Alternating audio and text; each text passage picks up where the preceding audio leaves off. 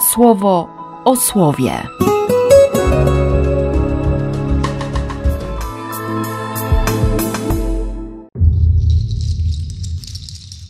Dwudziesty czwarty maja, wtorek.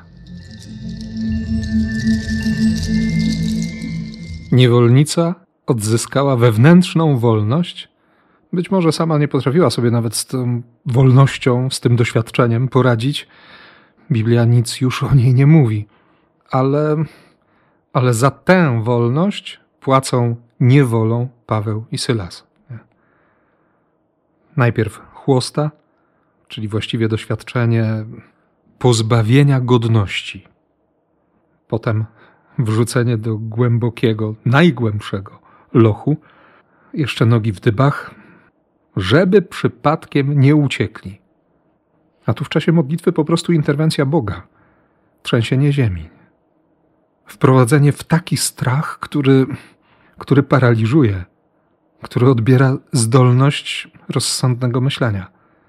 I nagle ta hojność Boga, nie? rozrzutność łaski, bo nie tylko, nie tylko Paweł i Sylas, ale wszyscy osadzeni tam ludzie zostali uwolnieni. I ci niewinni, i ci, którzy mieli sporo za uszami, którzy odsiadywali jakiś tam wyrok. Nie? Dozorca więzienny też wyrwany ze snu i, i kiedy zobaczył otwarte drzwi, to chciał się zabić. Trudno się dziwić, ale wtedy ratuje go słowo Pawła. Wszyscy nadal tu jesteśmy. Mieć w sobie taką wolność, że, że uwolnienie z kajdan wcale jakoś tak nie, nie prowokuje do tego, żeby, żeby uciekać z danej rzeczywistości. To wcale nie jest łatwe. I wtedy perspektywa się zmienia. Co mam czynić, bym został zbawiony? Zaprosił, nie? zaprosił Pawła i Sylasa do swojego mieszkania. Oczywiście wcześniej przyjął wiarę, dał się ochrzcić. Jego, jego domownicy też przyjęli chrzest. Lęk przed śmiercią, przed poniesieniem kary, przed wzięciem na siebie, przed przyjęciem niewoli, bo gdyby któryś z więźniów uciekł, to strażnik musiał odpokutować. Ten lęk minął. Hojność łaski była większa. Nowe spojrzenie, nowa perspektywa. Łaska złożenia ufności w Bogu, nie w człowieku. To jest takie doświadczenie Maryi. Nie? Te wszystkie lęki, z którymi normalnie musiała się mierzyć, były niczym wobec świadomości łaski i wobec miłości, która naprawdę potężnie działała w niej.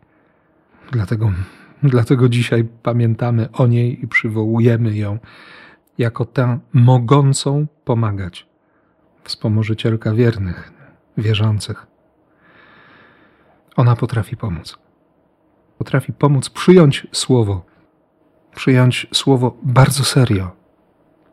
Słowo, które może być trudne, Słowo, które jest światłem, a wydaje się niczego nie rozjaśnić. Nawet to, co dzisiaj mówi Jezus.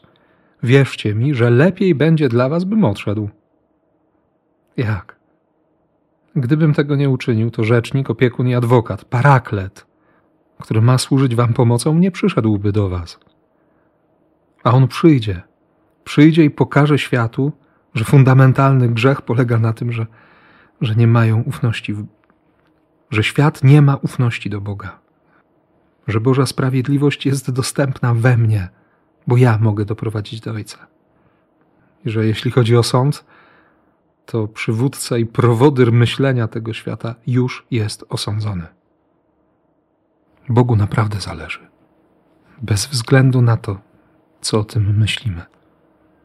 I On, Bóg, jest rozrzutny ma naprawdę hojną rękę, ma gest. Niech Ci pozwoli tego dzisiaj doświadczyć. W imię Ojca i Syna i Ducha Świętego. Amen. Słowo o słowie.